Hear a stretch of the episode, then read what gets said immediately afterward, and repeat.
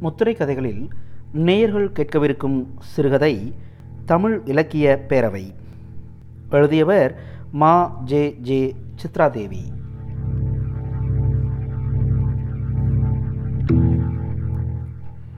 செந்தமிழ் நாடெனும் போதினிலே என்ப தேன் வந்து பாயுது காதினிலே. அவளின் சிந்தனைகள் பாரதியின் வரிகளில் இன்னும் பசுமையாகத்தான் இருக்கிறது. அது தமிழ் இலக்கிய பேரவை மன்றம். யாழினி அவள்தான். அவளேதான் அவள் மட்டும்தான். யாழினியை பார்த்த அந்த முதல் நாள் அது ஐயாவின் இலக்கிய மன்றம். இலக்கிய மன்றத்திற்குள் இது என்ன வெளிச்சம்?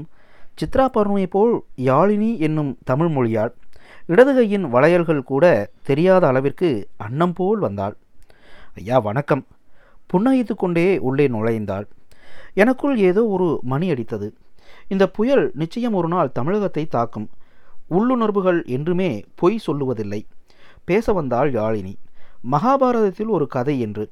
அவள் ஏதோ பேசிக் கொண்டிருந்தாள்.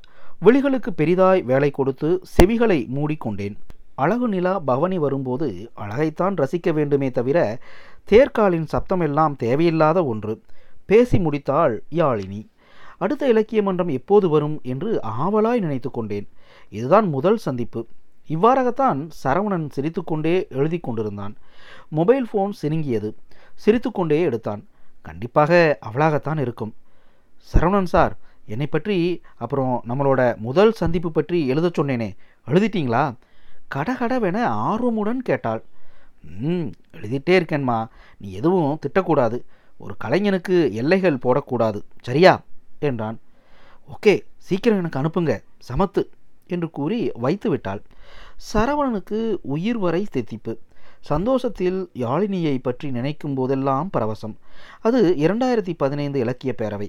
ஒரு மிகப்பெரிய தமிழறிஞர் நடத்துவதாக நாளிதழில் விளம்பரம் வெளியிட நிறைய பேர் தமிழ் பேச்சாளராக வேண்டி சென்றவர்களில் யாழினியும் சரவணனும் அடங்குவர். சரவணனுக்கு திருமணமாகி இரண்டு ஆண் குழந்தைகள் இருந்தனர். ஏற்கனவே நிறைய மேடைகளில் பேசிய அனுபவம் உண்டு. யாழினி ஒரு வங்கியில் மேலாளர் திருமணமாகாதவள். தமிழ் மேலுள்ள தீராத பற்று வெறியால் பேச பயிற்சி பெற வந்திருப்பவள்.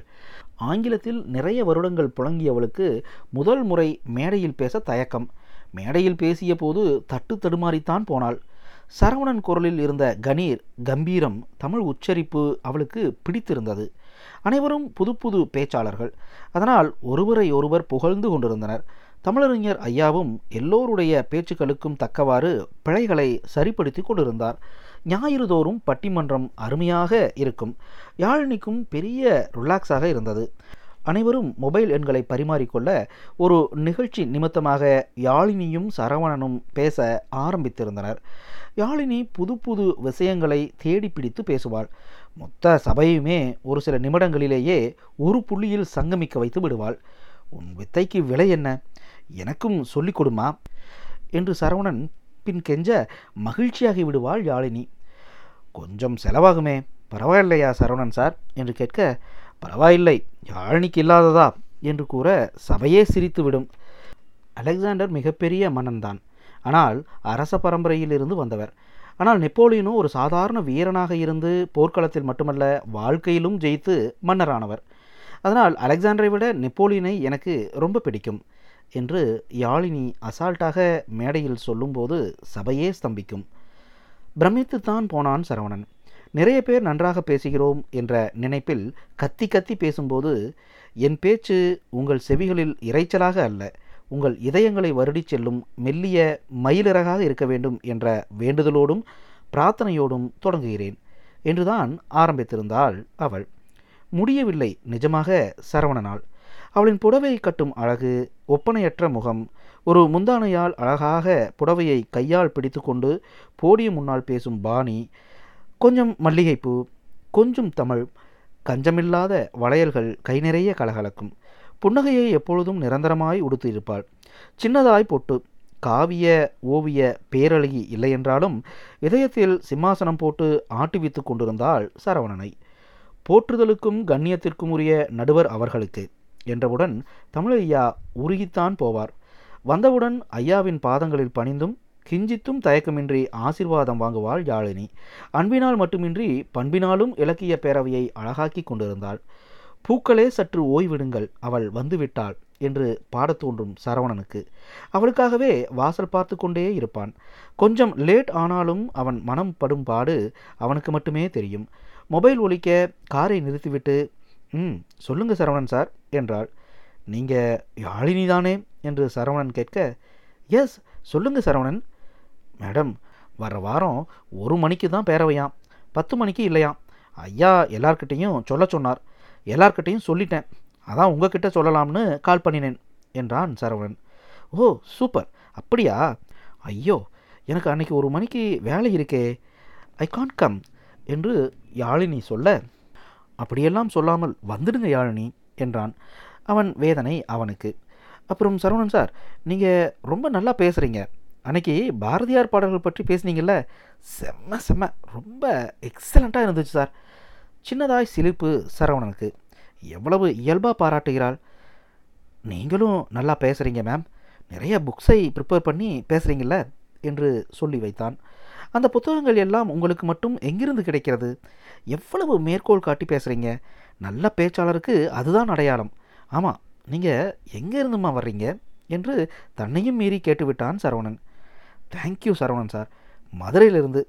ம் தமிழ்தாயின் மடியிலிருந்தும் சிரித்து கொண்டனர் இருவரும். இப்படியாக நிறைய பேச்சுக்கள் ஃபோனில் நேரில் நெருங்கித்தான் போனார்கள். வாட்ஸ்அப் குரூப்பில் அவளின் பேச்சு பதிவுகள் கலகலக்க அவன் நூறு முறை தனியே கேட்டான்.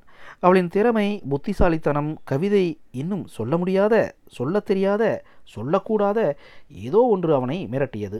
அதுவும் கிளியோபாட்ரா பற்றி பேசும்போது அவள் காதலுக்காக எதுவும் செய்பவள். ஆண்டனியின் உணர்வுகளை அழகாக புரிந்து கொள்வாள் என்றவுடன் அவனை அவள் முழுமையாக ஆக்கிரமித்து கொண்டாள்.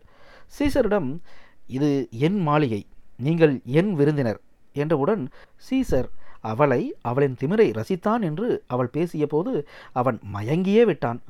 இன்னும் சங்ககால இலக்கியங்கள் புறநானூறு அகநானூறு சங்ககால மலர்கள் பெண்களின் கூந்தலுக்கு மனம் உள்ளதா என்ற செண்பக பாண்டியனின் தொடங்கி நெற்றிக்கண் திறப்பினும் குற்றம் குற்றமே என்ற நக்கீரனிடம் போய் முடியும் இவர்கள் பேச்சு. சரவணன் சார் என்றாள் யாழினி. ம் சொல்லுமா எங்கே ஆஃபீஸா என்று கேட்டாள் யாழினி. ம். என்றான் சரவணன். ஒன்னே ஒன்று கேட்கவா? என்றாள் யாழினி. ம் கேளேன் என்றான் சரவணன். நாம் இப்போ தான் நல்ல ஃப்ரெண்ட்ஸ் ஆயிட்டோம்ல. நம்ம முதல் சந்திப்பு பற்றி நம்ம ஃப்ரெண்ட்ஷிப் பற்றி ஒரு கவிதை எழுதி கொடுங்களேன். உங்களுக்கு சாக்லேட் வாங்கி தர்றேன் என்றாள். ம் கண்டிப்பா என்றான் சரவணன். கண்களை மூடினான் சரவணன். எங்கும் அவளின் பிம்பம். குரல் தமிழ் என மொத்தமாய் ஆக்கிரமித்து விட்டிருந்தாள் அவனை. இவ்வளவு வருஷங்களா இந்த இலக்கிய பேரவை போயிருக்கேன். எத்தனை நிறங்களில் மனிதர்கள் என்று வியந்திருக்கிறேன். எரிச்சலாய் வரும் எனக்கு. ஒரு புது கோணத்தில் சிந்திக்கும் சிந்தனையாளரை ஒரு துடிப்பு மிக்க ஒரு பேச்சாளரை கூட பார்க்க முடியவில்லையே என்ற ஏக்கம் இருந்தது. அது உன்னை பார்த்ததும் தான் யாழினி தீர்ந்துச்சு. ஏக்கம் மட்டுமல்ல தாகமும் சேர்ந்துதான். இப்போ தாக்கத்தை உண்டாக்கி தூக்கத்தையும் தொலைச்சிட்டேன். ச்சே அதுவும் இந்த காலத்தில் இப்படி ரசனை மிக்க ஒரு பெண். பாரம்பரியத்தையும் நவீனத்தையும் ஒரு சேர பருகும் பெண். பிறரையும் அள்ளி பருக வைக்கும் ஒரு தீ. என் லட்சிய தேடலின் பொக்கிஷம் நிறைந்த பெண். கல்யாணத்திற்கு முன்னாடி தெரிஞ்சிருந்தா எவ்வளோ தான் கல்யாணம் பண்ணியிருந்திருப்பேன். ச்சே நான் நினைக்கிறது தப்பு. ச்சே என்னை எவ்வளோ நம்புறா? இனிமேல் அவகிட்ட பேசக்கூடாது என்று அவனின் அடங்காத மனதிற்கு கடிவாளம் இட்டுக்கொள்ள தீர்மானித்த போது அழைப்பு மொபைலில் அவளேதான். சரவணன் சார் என்றாள் யாழினி. ம் சொல்லுமா என்றான் சரவணன். பிஸியா என்று யாழினி கேட்க ம் ஆமாம்மா ரொம்ப. ஒரு ஒர்க் ஒரு வாரம் கழித்து அப்புறம் பேசுகிறேம்மா என்றான்.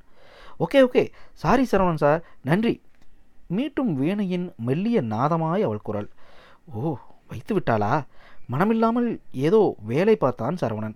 ஆனால் மனம் யோசித்தது. ஏதாவது ஒரு பேச்சு பற்றி பாராட்டும் போது ரொம்ப கெட்டிக்கார பெண். எங்களுக்கு தெரியாததெல்லாம் பேசி எங்களை அண்ணாந்து பார்க்க வைக்கிற ஒன்னே ஒன்று சொல்லவா யாழினி? என்பான் சரவணன். ம் இதழ் பிரிக்காமல் கண்களாலே என்ன என்று கேட்பாள். காந்தம் மாதிரி என்னை கவர்ந்து ஐ மீன் நம்ம இலக்கிய பேரவையை கவர்ந்து வசீகரிச்சிட்ட. ஒன்றும் முடியலை. என்ன ரகசியம்? என்பான். குழந்தையை கண்ணு போடாதீங்க சரவணன் சார் என்பாள். அப்போது வசீகரி நான் தான்னு சொல்கிறீங்கன்னு சிரிப்பா. சரவணன் சார் நம்ம என்ன பேசினாலும் நடுவரையா தாங்குறார். ஏன்னா அவர் ரொம்ப நல்லவர்னு யாழினி வடிவேலு பாணியில் சொல்ல சரவணன் அடங்கிய சபை குலுங்கி குலுங்கி சிரித்தது. எல்லாமே மனதில் ஓடிக்கொண்டிருந்தது. சரவணன் சார் சங்க இலக்கிய மலர்கள் நூற்றி ஒன்று தெரியுமா? செண்பகப்பூ மனோரஞ்சிதம் முல்லை குறிஞ்சி இப்படி. நம்ம தெப்பக்குளம் இருக்குல்ல நடுவில் ஒரு கோயிலில் நாகலிங்க பூ மரம் இருக்குது நான் போய் அந்த மரத்துக்கிட்ட போய் தோழியே ஒரு பூ கொடுன்னா எனக்கு கொடுப்பா. நிஜமாக அந்த பூ அவ்வளவு அழகு. உங்களுக்கெல்லாம் கிடையாது. எனக்கு மட்டும்தான் கொடுப்பா. வேணும்னா நீங்கள் யாழினியோட ஃப்ரெண்டுன்னு சொல்லிட்டு வாங்கிக்கோங்கன்னு குழந்தை போல் பளிப்பு காட்டி அவனிடம் கொஞ்சுவாள். விளையாடுவாள். வைகையாரும் என் ஃப்ரெண்டு தான்ப்பா என்பாள். இப்படி அவனுடைய நினைவலைகளோட இன்னும் ஒரு வாரம் முடியவில்லை. அவளாலும் முடியவில்லை. அவளுக்கு ஃபோன் பண்ணினான் சரவணன். ம் சொல்லுங்க சரவணன் சார் என்றாள் யாழினி. என்னவா பண்ணிகிட்ருக்கீங்க இல்லை சரவணன் சார் ஒரு கவிதை எழுதினேன். உங்ககிட்ட தான் நான் ஃபஸ்ட் சொல்லுவேன். அதான் ஒரு வாரம் வெயிட் பண்ணினேன் என்றாள் யாழினி. உண்மைதான். சொல்லுமா யாழினி ஒன்று கேட்கட்டுமா என்று கேட்டான் சரவணன். கேளுங்க சரவணன் சார் என்றாள் யாழினி. உனக்கு நான் யார்டா? என்றான் சரவணன். என்ன சரவணன் கேள்வி? என்னோட நல்ல ஃப்ரெண்ட் வெல்விஷர் என்றாள் யாழினி. ஆனால் என் மனசு ரொம்ப தடுமாறுதுமா. கிட்டத்தட்ட கத்தி விட்டான். சின்ன இயலாமையோடு சரவணன். மேலும் சரவணன் நான் கல்யாணமானவன் ரெண்டு குழந்தை வேற இருக்குது ஓப்பனாக சொல்கிறேன் என்னால் முடியல யாழினி. உன் யதார்த்தமான அழகு தமிழ் புத்திசாலித்தனம் திறமை எல்லாமே என்னை மிரட்டுது. இத்தனை வருஷங்களாக ஒரு இலக்கியவாதியாக ஒரு பெண்ணை நான் எப்படியெல்லாம் கற்பனை பண்ணி வச்சுருந்தேனோ ஒட்டு மொத்தமாக பத்து சதம் கூட குறையாத நூறு சதவீதம் என் கனவு பெண்ணாக நீ பொக்கிஷமாக வந்து நிற்கிற யாழினி என்னோட இத்தனை வருட இல்லறத்தில் நான் தடுமாறியதும் இல்லை. தடம் மீறியதும் இல்லை. அதில் எனக்கு ரொம்ப பெருமை. கர்வம் கூட இருந்தது. ஆனால் இப்போ ரொம்ப பயமாக இருக்குது. நாம் பிரிஞ்சிடலாம் யாழினி. ப்ளீஸ் ரண வேதனையாக இருக்குது என்றான் சரவணன். திகைப்பில் இருந்து இன்னும் மீள முடியாமல் இருந்தவள் சட்டென கேட்டாள் சரவணன் சார் இன்னைக்கு சாயந்தரம் இலக்கிய பேரவைக்கு அஞ்சு மணிக்கு வந்துடுங்க உங்ககிட்ட பேசணும். வந்துடுங்க என்ன? என்றாள் யாழினி. யாழினி நான் என்ன சொல்கிறேன்னு உனக்கு புரியுதா? என்றான் சரவணன். வைத்து விட்டிருந்தாள் மொபைலை. யாழினி அழகாய் காட்டன் புடவையில் மலிர்ந்தாள். அவனுக்கு நன்றாய் தெரியும். அவள் குழந்தைத்தனம் எல்லாமே ஒரு சாயல்தான். பக்குவத்தின் உச்சக்கட்டம் அவள். இரண்டு சூரியன்கள் அவள் கண்களில். ஆனால் தகிக்கவில்லை. குளிர்ந்த சூரியன்கள். பெண்மையின் மென்மையையும் தாய்மையின் கனிவையையும் மறைக்க முடியவில்லை அவள் கண்களால். அவளின் பெண்மை ஆழமானது. சூடும் மல்லிகை சரத்தை கூட பக்குவமாய் கையாள்பவள். ஒரே வரியில் அவள் அழுத்தமானவள். சரவணன் சார் கண்களில் தொடர்பு கொண்டபோது அவன் தடுமாறினான். எப்பொழுதுமே கண்களை பார்த்துதான் பேசுவாள். நல்லா தெரிஞ்சுக்கோங்க. நான் எவ்வளவோ பேரை கடந்து வந்துட்டேன். முதல்ல ஒருத்தவங்க மனசார பாராட்டணும்னு நினைக்கிறதே ரொம்ப பெரிய விஷயம். இன்னொன்று நம்மளை மாதிரி எல்லோருமே முன்னேறணும்னு நினைக்கிறீங்க. பார்த்தீங்களா இன்னும் முக்கியமாக ஒரு பெண்ணை வெறும் அழகோட உடலோட மட்டுமல்லாமல் திறமையோடு அடையாளப்படுத்தி பாராட்டணும்னு உங்களுக்கு தோணுது இல்லையா? இதெல்லாம் எனக்கு உங்ககிட்ட பிடிச்சிருந்துச்சு. சரவணன் சார் நல்லா தெரிஞ்சுக்கோங்க. ஒரு பொண்ணு தன் வீட்டை தாண்டி வெளியில் வரும்போது எப்போவுமே ஒரு பாதுகாப்பு கவசம் மனசளவில் அணிஞ்சிருப்பா.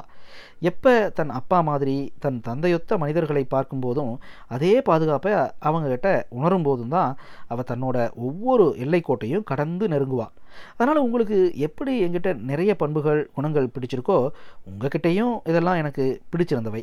அதனால தான் இவ்வளவு நெருங்கி வந்தேன்.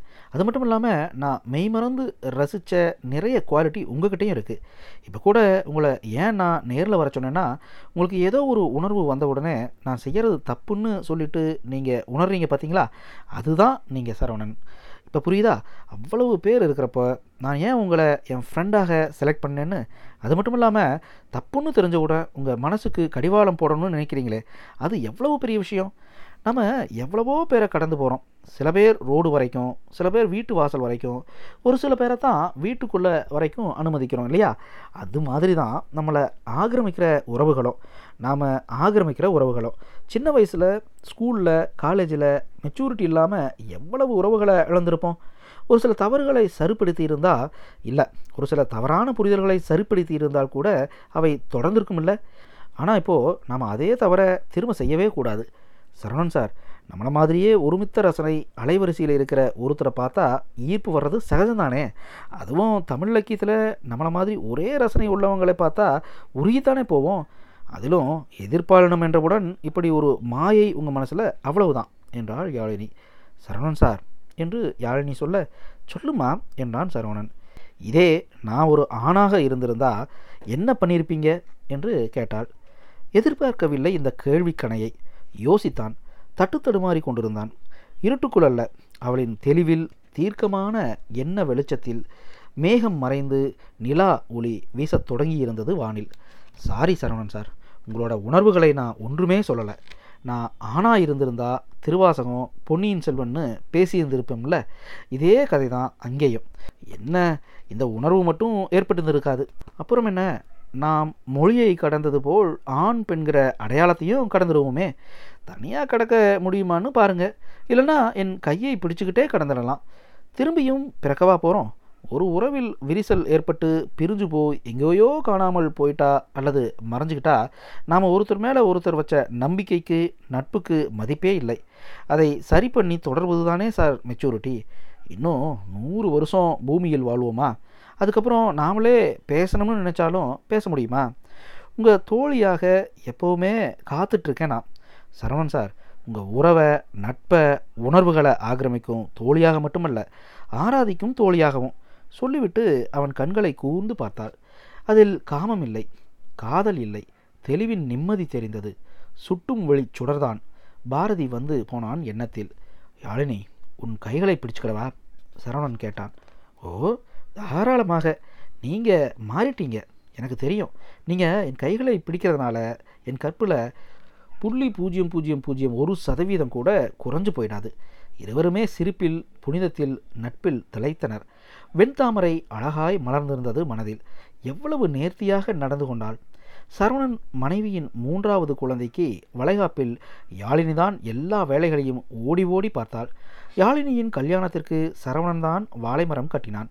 தூய நட்பு நிறைந்து மனங்களையும் குடும்பங்களையும் காலம் காலமாய் நிறைத்தது.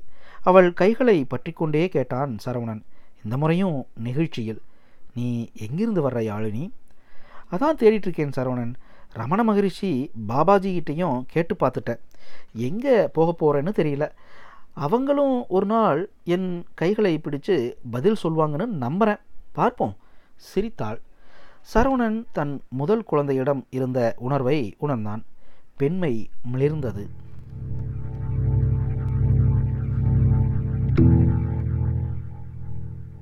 நேயர்கள் இதுவரை கேட்டது தமிழ் இலக்கிய பேரவை.